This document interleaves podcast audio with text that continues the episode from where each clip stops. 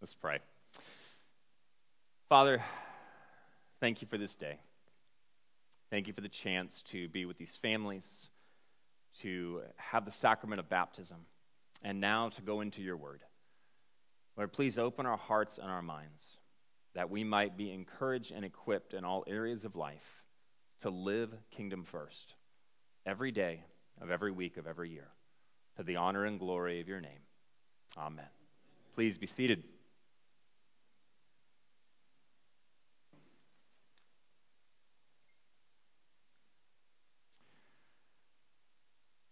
Was a young farming boy who was taking his wagon to the market, and the wagon tipped over.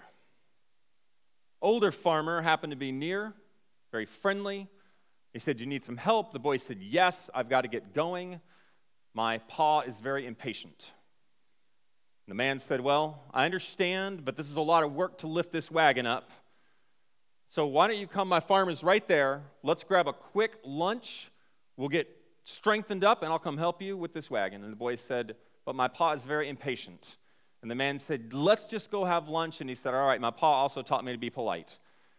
So he went with him. They had a quick lunch. The boy said, We must go now, lift that wagon up and get it going because my pa is very impatient. And the man said, All right, all right, we'll do that. Let's go. He said, Where is your pa? He is under the wagon.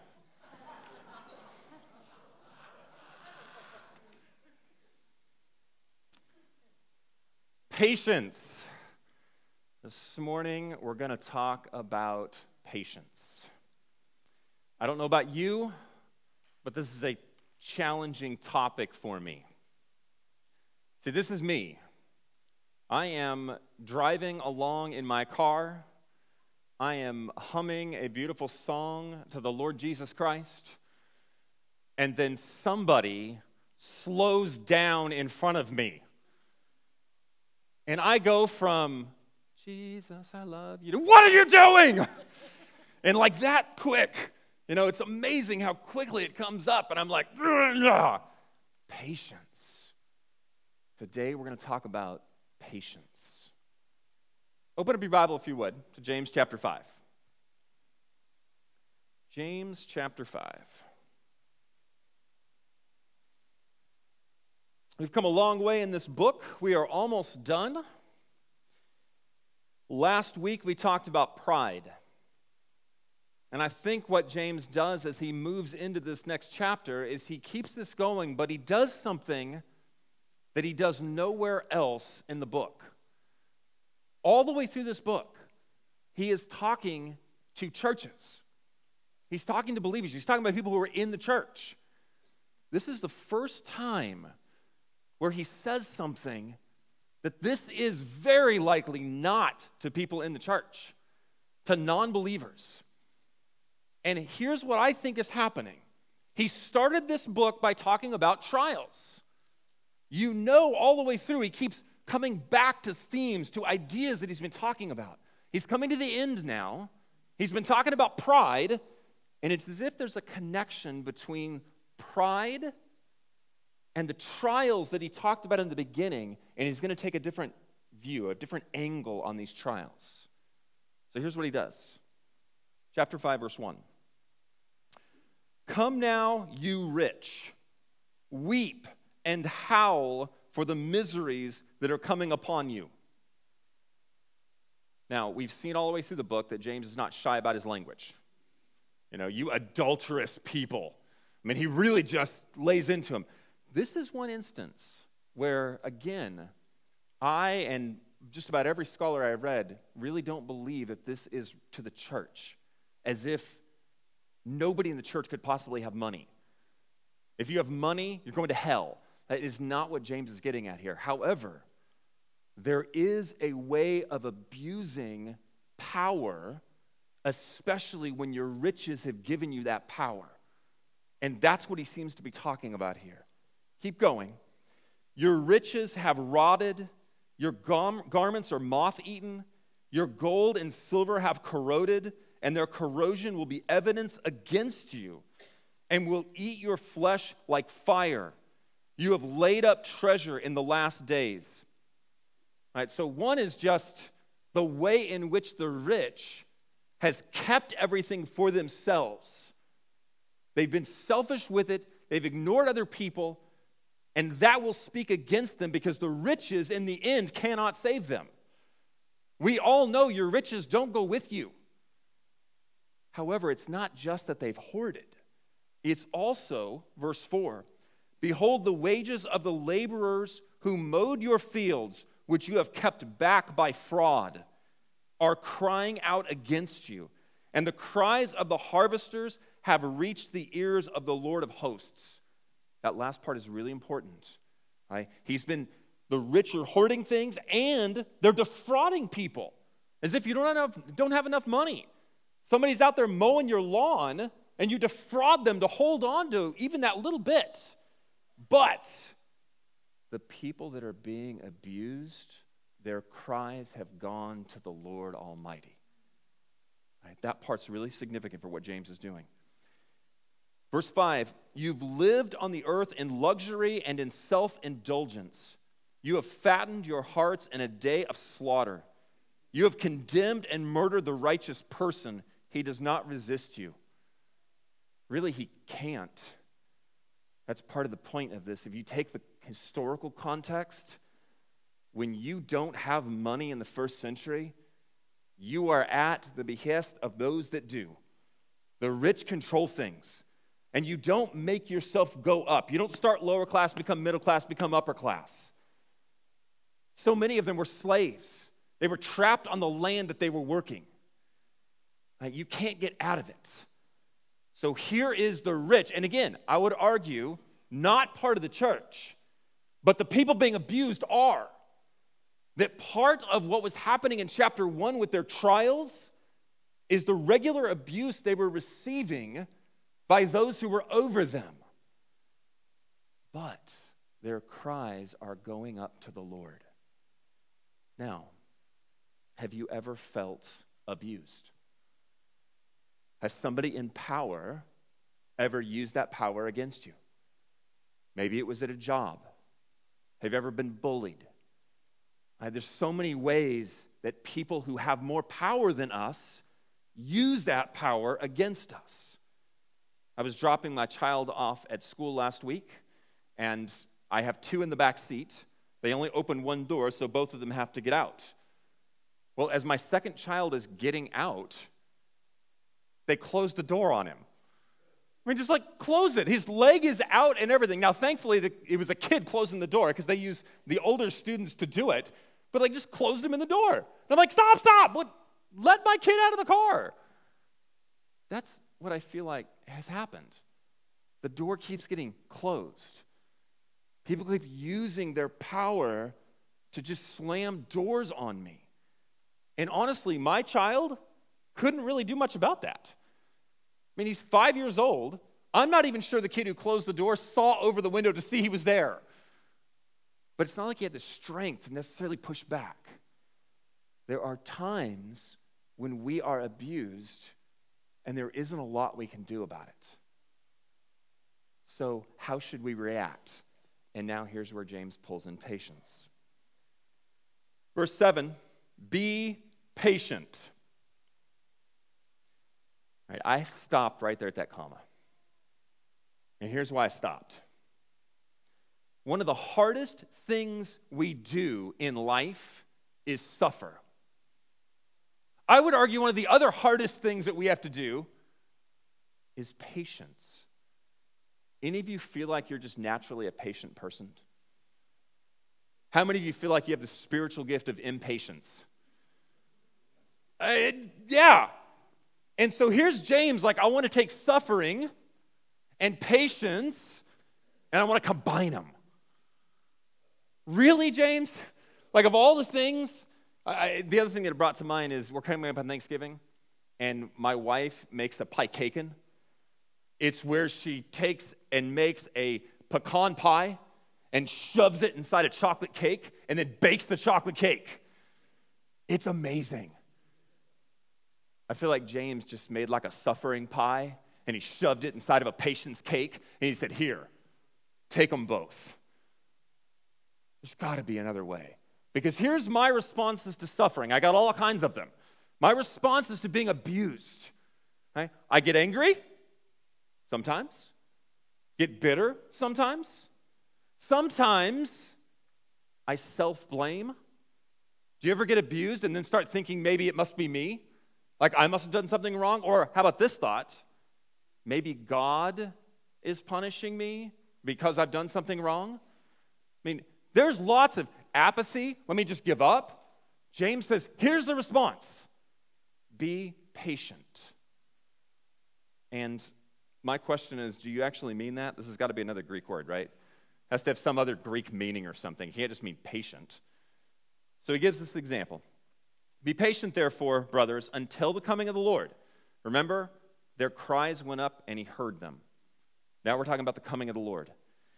See how the farmer waits for the, pre- for the precious fruits of the earth, being patient about it until it receives the early and the late rains. You also be patient. Yeah, the Greek cannot help us. The word means exactly what you think it means be patient. When you are suffering, especially under somebody else, James says, be patient. All right. Why is patience so hard? You actually have something to blame. You have something to put the blame onto your amygdala. You get to blame your amygdala. That gray mass in your head that is responsible for sussing out emotions. Do you know that your fight or flight response is hardwired into you? So that when danger comes up, there's an automatic response. You get that increased blood pressure, heart rate. You're ready to act. And that's really important. Right? So just imagine for a moment I've got my family, and they're all behind me, and a saber toothed tiger is coming after them. I need that. I need to fight for my family and protect them. Here's the problem according to neuroscience, your amygdala doesn't know the difference between the saber toothed tiger and the guy who slowed down in front of you on the road. It can't figure those things out, it can't interpret them. Do you know why we get so impatient? It's our fight or flight response. And we're fighting. Think about your emotion when you get impatient. What's happening?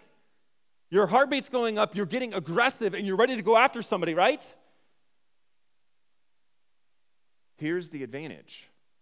Here's the thing that has also been studied you can learn patience. You can grow in that area. You don't have to be the slave to the current condition of your amygdala. Your amygdala is dumb. You can train it. I just wanted to say that because I've never said it in a sermon before. I might even name the sermon something like Dumb Amygdala, just to get people to listen to it. You can train it. Right? Here is the basic training that was shown to actually have impact. Right? It is this simple. And then we're going to get back into the text because here's the exciting, cool thing to me. I think James might have been a neuroscientist because the very process that was given is basically what James does to show us how to be patient. Right? Here's the process we have to break or interrupt the cycle of impatience. And you do it like this number one, you have to evaluate the actual threat, because that's part of the problem. The saber tooth tiger is a threat. The guy who slowed down in front of me, I mean, unless he's, you know, slammed on his brakes or is doing 15 in a 60, he's not really a threat. Typically, what it is is he's going 45 in a 45 and I want to go 60. That's usually what's happening. It's not an actual threat. So, first is to evaluate the real threat. The second is to reframe what you are going through in light of reality. Let's just say I am behind somebody who's a little slower than me. Number one, I'm not actually in danger. Yes, I might be a minute or two later than I would have been if I could speed where I want to speed. But outside of that, that's it. And what's interesting is it talked, this one article coming out of this research was a mantra can actually make a difference and help us reframe.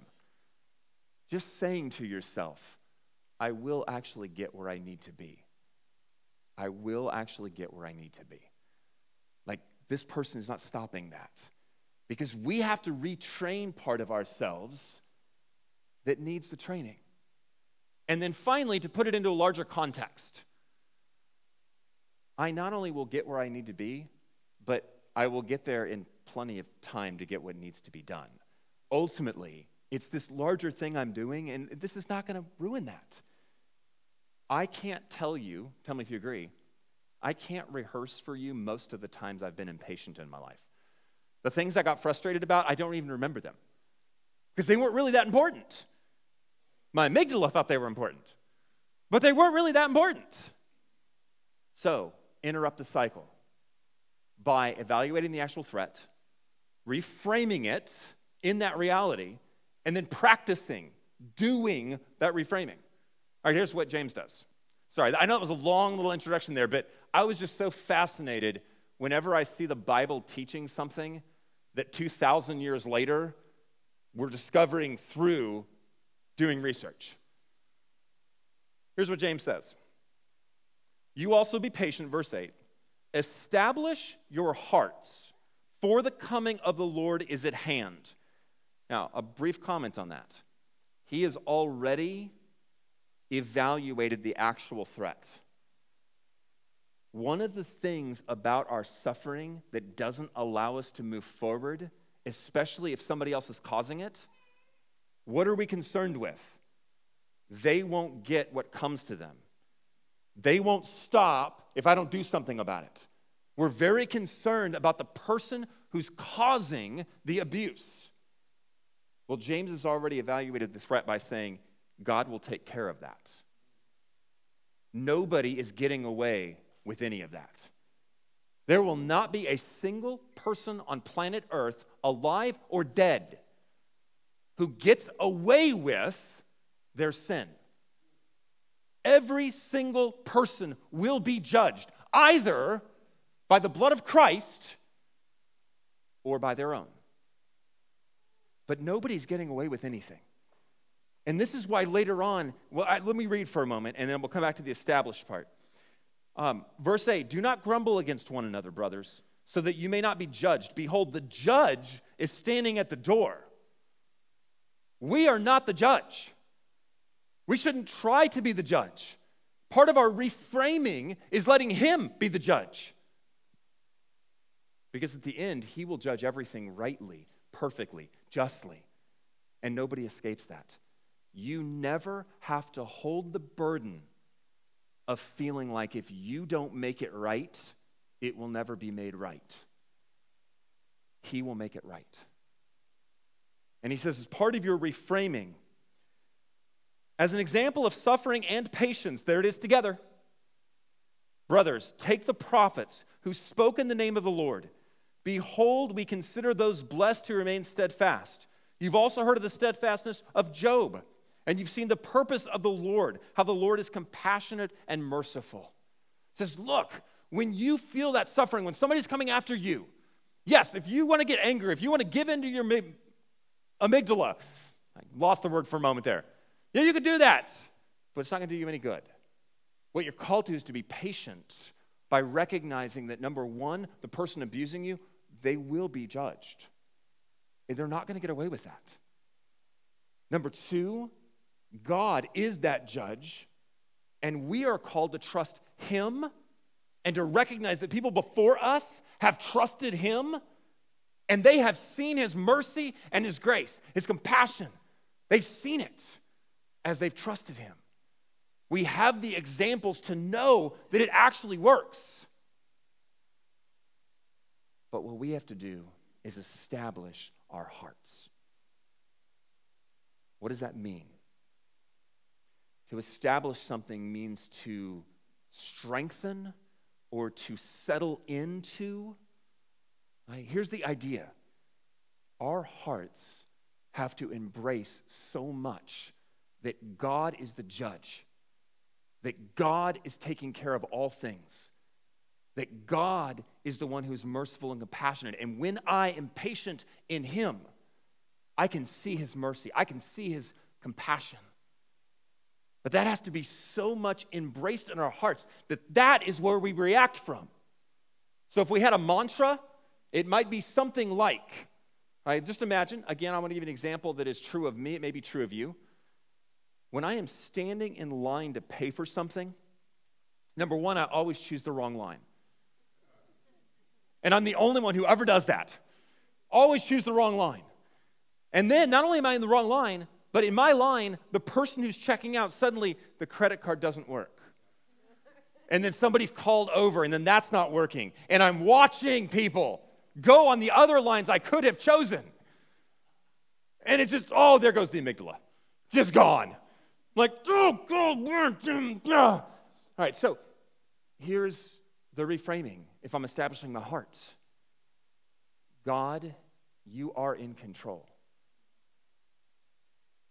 And I may have to say it over and over again because I know what my reaction is going to be. God, you are in control. And God, you have a bigger plan for me. And honestly, part of that bigger plan right now, it might just be I take these few extra moments because that's all it's going to be. I know it feels like an hour, but it's like two minutes, three minutes. And you know what I'm going to do? I'm going to give thanks that these people actually got to go through in a hurry the lane I wish I would have gotten in. I'm going to pray for my family. I'm going to pray for the church. I'm going to pray for a friend I know who's going through something.